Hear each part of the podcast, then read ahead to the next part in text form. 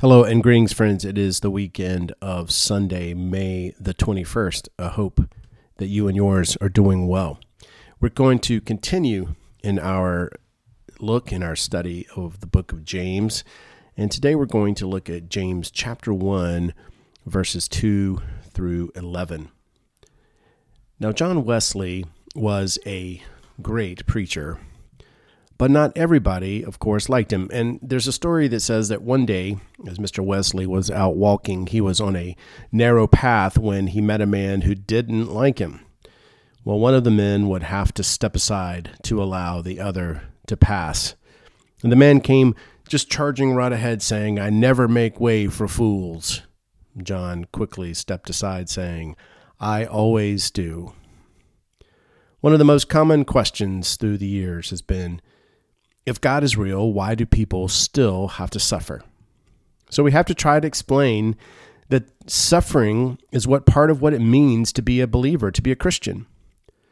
But while the world takes pity on itself and goes into victim mentality, the Scripture shows us how Jesus, and only through Jesus, can turn us from being victims into people who are victorious.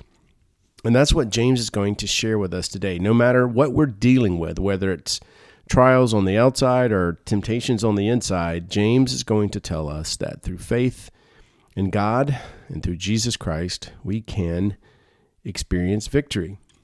But for Christians, to turn tears of despair into tears of joy, there are a couple of things, about four things, that we need to obey. And they're found in James chapter 1, verse 2. "Count it all joy, my brothers, when you meet trials of various kinds."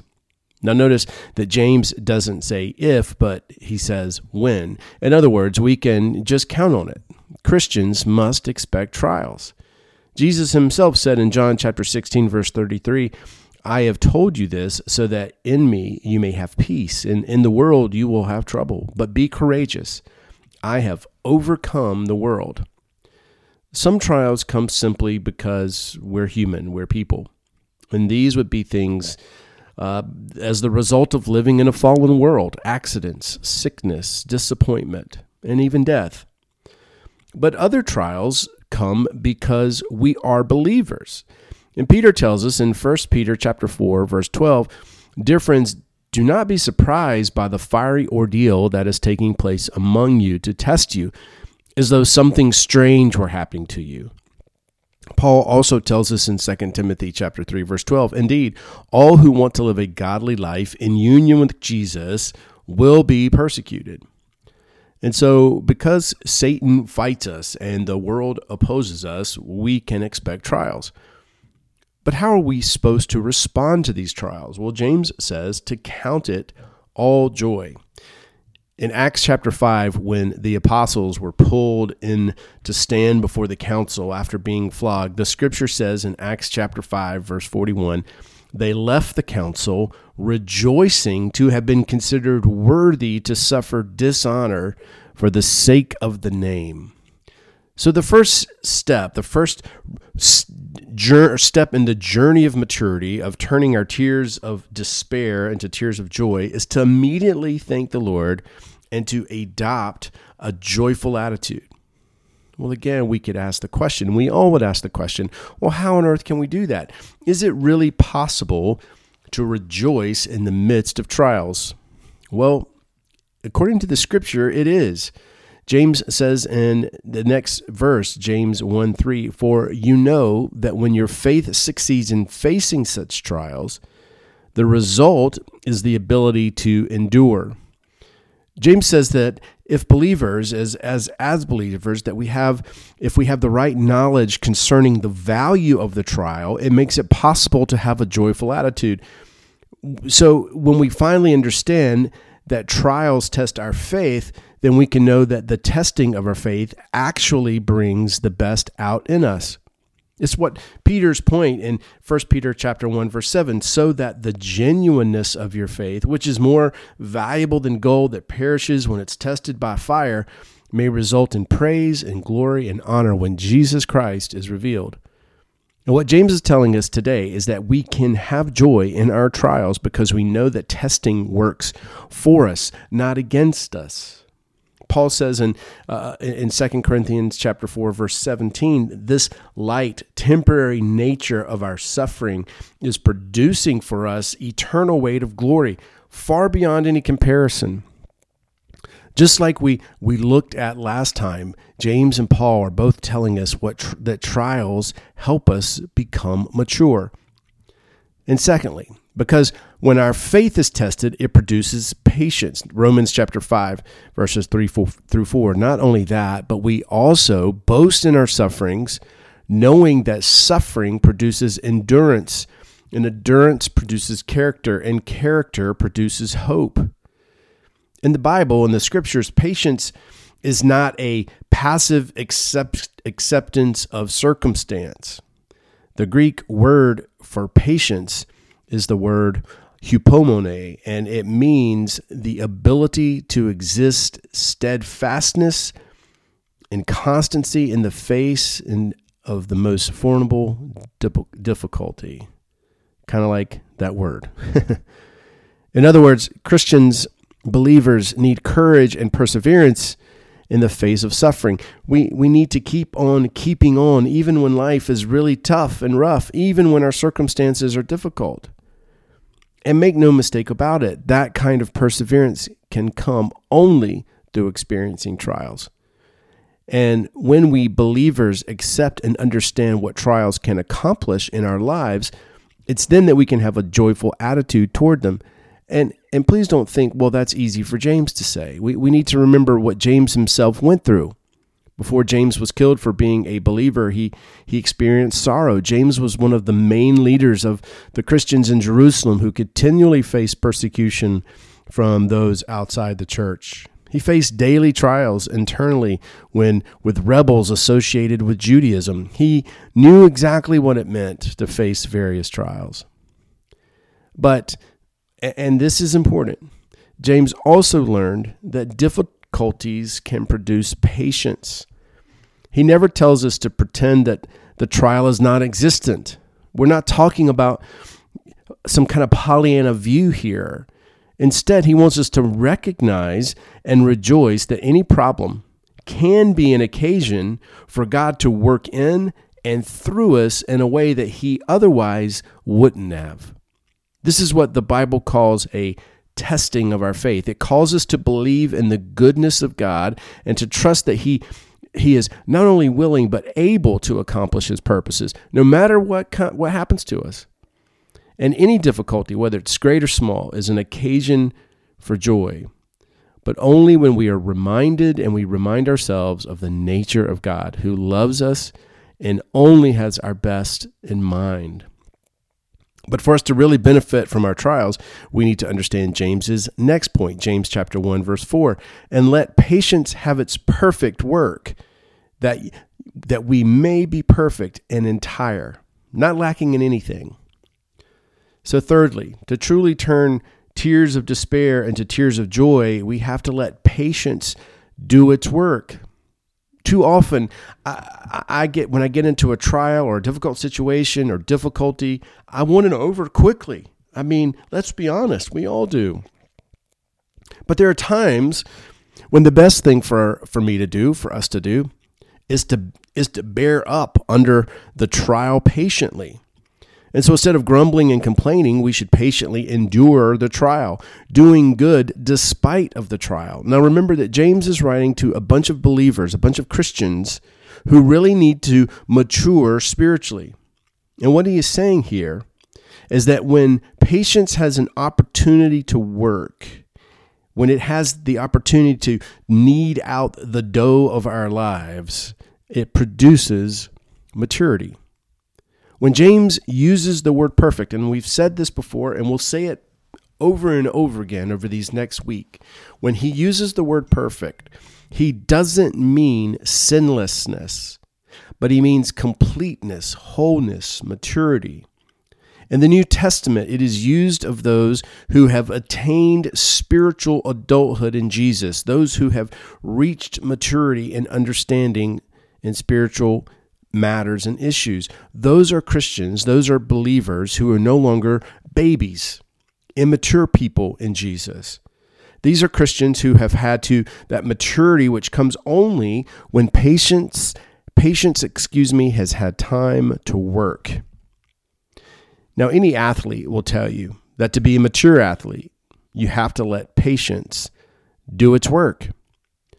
That is patiently training, whether it's swimming or running mile after mile or training or lifting weights, whatever. And so if we as Christians want to run the race well, spiritually speaking, then I need to develop patience. And that's only going to happen when we train spiritually. I can only grow into spiritual maturity if I allow myself to face the trial, which tests our faith. And every one of us here, everyone listening knows that letting patience have its perfect work is far from easy. If anything, it requires wisdom, which enables us, lets us see the value of the trial. And that brings us to the next requirement if we want to turn tears of despair to tears of joy. James says in chapter 1, verses 5 through 8, "If any of you lacks wisdom, let him ask God, who gives generously to all without reproach, and it will be given them. But let them ask in faith, with no doubting, for the one who doubts is like a wave of the sea that's driven and tossed by the wind. For that person must not suppose that he will receive anything from the Lord. He is a double-minded person, unstable in all their ways." So fourthly, James says, if we lack wisdom, ask for it from God, because he has promised to give it generously. And we can't think that God is going to rebuke us for making such a request. Even Solomon's request for wisdom was well-pleasing. We can read it in 1 Kings chapter 3, 7 through 12. But what exactly is wisdom? Because we need to be careful to distinguish wisdom from knowledge. Knowledge involves information, facts, etc. We have more knowledge in our hand than the supercomputers did that occupied entire buildings some 30, 40 years ago. We have an immense capability and accessibility to knowledge. Knowledge is information, it's facts, where wisdom is the ability or the insight to properly use those facts quickly and in the correct way. Knowledge comes through his word, and we need to carefully study it if we want to know the will of God. However, the wisdom to properly use his word can be received through prayer. The wisdom to properly use trials and turn them into triumph can in the same way come through, quote unquote, proper prayer. And proper prayer is a prayer asked in faith and without doubt. And this, according to James, is the way that we can turn our tears of despair into tears of joy. First of all, it's having the knowledge and the viewpoint that difficulties can accomplish a lot of good for us as believers. Secondly, it's being patient while enduring those difficulties. Thirdly, we have to let that patience accomplish its work. And then fourthly, as we go through the difficult times, letting patience accomplish its work, we can use the wisdom that God gives, that only God can give, in answer to prayer to help us to put it all together. And when we finally understand these things, it's then that even trials can be seen as a source of joy for the follower of Jesus Christ. Now, James has finished talking about how we can turn our general trials into triumph, but he's not finished talking about trials. And in the next few verses, he's going to be a little more specific. He's going to talk about the trials of being poor, of being rich. You see, friends, being wealthy and poor have their own problems. But here in James, he's going to share with us the reasons to be joyous, whether we're poor or rich. In James chapter 1, verse 9, those believers who are poor must be glad when God lifts them up. James says if we are poor, then we can rejoice that we've been lifted up. Isaiah 66, verses 1 through 2, the Lord says, "Heaven is my throne and the earth is my footstool. What kind of house then could you build for me? And what kind of place for me to live in? I myself created the whole universe. I am pleased with those who are humble and repentant and fear me and obey me." In other words, God has chosen the poor to be rich in faith. In fact, James is going to mention this a little later in James chapter 2. "Listen, my dear friends, God chose the poor people of this world to be rich in faith and to possess the kingdom which he promised to those who love him." So let me ask, who was first to appear, or who was first to hear the gospel? Well, Luke chapter 4, verse 18, "The Spirit of the Lord is upon me, because he has chosen me to bring good news to the poor. He has sent me to proclaim liberty to the captives and recovery of sight to the blind, to set free the oppressed." And so what James is telling us here is that even if we are poor, we can still be spiritually rich and on an equal par with all other believers. Revelation chapter 2, 8 through 9, "To the angel of the church in Smyrna write, this is the message from the one who is the first and the last, who died and lived again. I know your troubles. I know that you are poor, but really you are rich. I know the evil things said against you by those who claim to be Jews but are not. They are the group that belongs to Satan." Now, not only can the poor rejoice because God has lifted them up, but if we are quote-unquote rich, then we too can rejoice because we have been humbled. Now, how does God humble the rich? Well, simply because when they become slaves to Jesus Christ, they too were placed on an equal par with all other Christians. Riches mean nothing when we belong to Jesus. But again, we might ask, well, why is it good that the rich are quote-unquote humbled? Well, James chapter 1, 10 through 11 says, "And the rich Christians must be glad when God brings them down, for the rich will pass away like the flower of a wild plant. The sun rises with its blazing heat and burns the plant. Its flower falls off and its beauty is destroyed. And in the same way, the rich will be destroyed while they go about their business." This is tough stuff.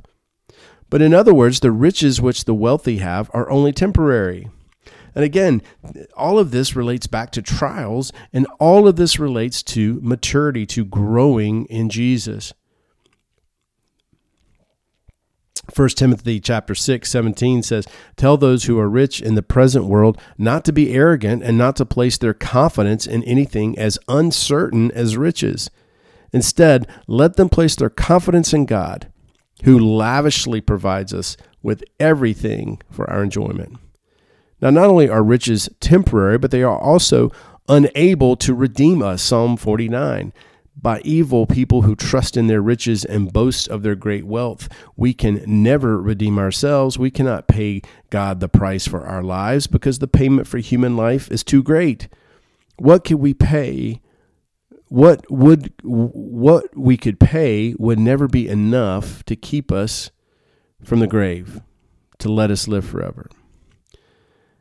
So it doesn't matter how wealthy a person is. We can't buy our way into heaven. And when Paul writes to his young friend Timothy, he reminds the rich that the love of money can be a trap and is a source of self-inflicted injuries. In other words, James is telling us that it's good that people who come to Jesus Christ find these things out now. And why is it good? Well, simply because we might have made that same mistake that many people make in thinking that money and that power and prestige provides true security. So even the trials of poverty or the trials of wealth, there can be a cause for rejoicing because Jesus is always the great equalizer, exalting the poor who are rich in faith, humbling the wealthy by basing their salvation not on wealth, on what they have, but on those things that can't be bought, the blood of Jesus and the obedience of a humble and contrite spirit.